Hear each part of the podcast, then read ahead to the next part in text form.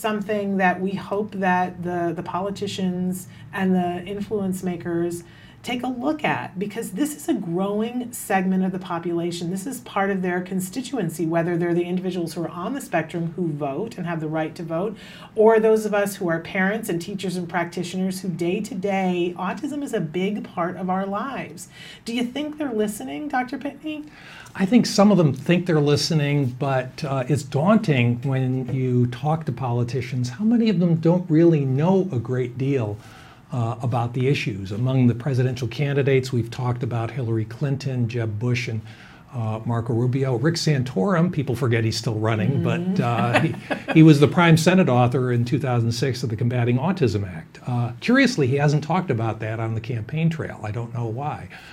But the thing is, politicians really need to know that there is a lot more to this issue than just the vaccine part of it.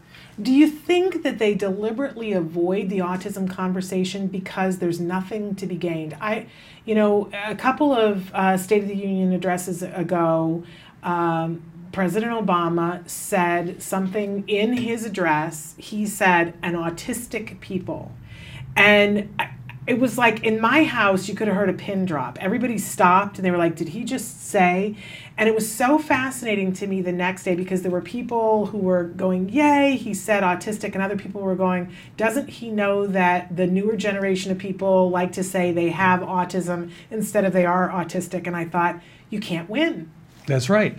And one of the things I talk about in the book, the language you use, do you say autistic people with autism? Mm-hmm. And you're going to get passionate partisans on either side of that issue. So what I do in the book is I use both terms interchangeably, okay, and probably I'm going to get mail from both sides. But do you think, though, back to the original question, do you think that they're avoiding the conversation politics, but I think at this point they're just trying to gain votes and not get rid of anybody? And so what is to be gained for a politician to jump in and talk about autism? Because if they know that even the people that they're trying to get the vote from, if they're going to tick off half of us, then maybe it's safer just not to say something. I'm wondering if that's a real strategy for these politicians. In many cases it may be, but we pay these guys to make hard choices. Yeah. That is why we elect leaders to Congress and to the White House. And it's their job to become informed about these issues. And sometimes they say things that are just wrong. Let me give you an example. Rand Paul was asked by a kid on the spectrum in Iowa what he would do about autism, and his response is, well, this really shouldn't be the government, it should be science. But I was yelling at the screen, I said, Senator Paul, the federal government provides 80% of the funding for the science on autism, so you're back to square one. Apparently he didn't know that. And we talk about uncertainty, and one of the priorities for the federal government ought to be to reduce the uncertainty.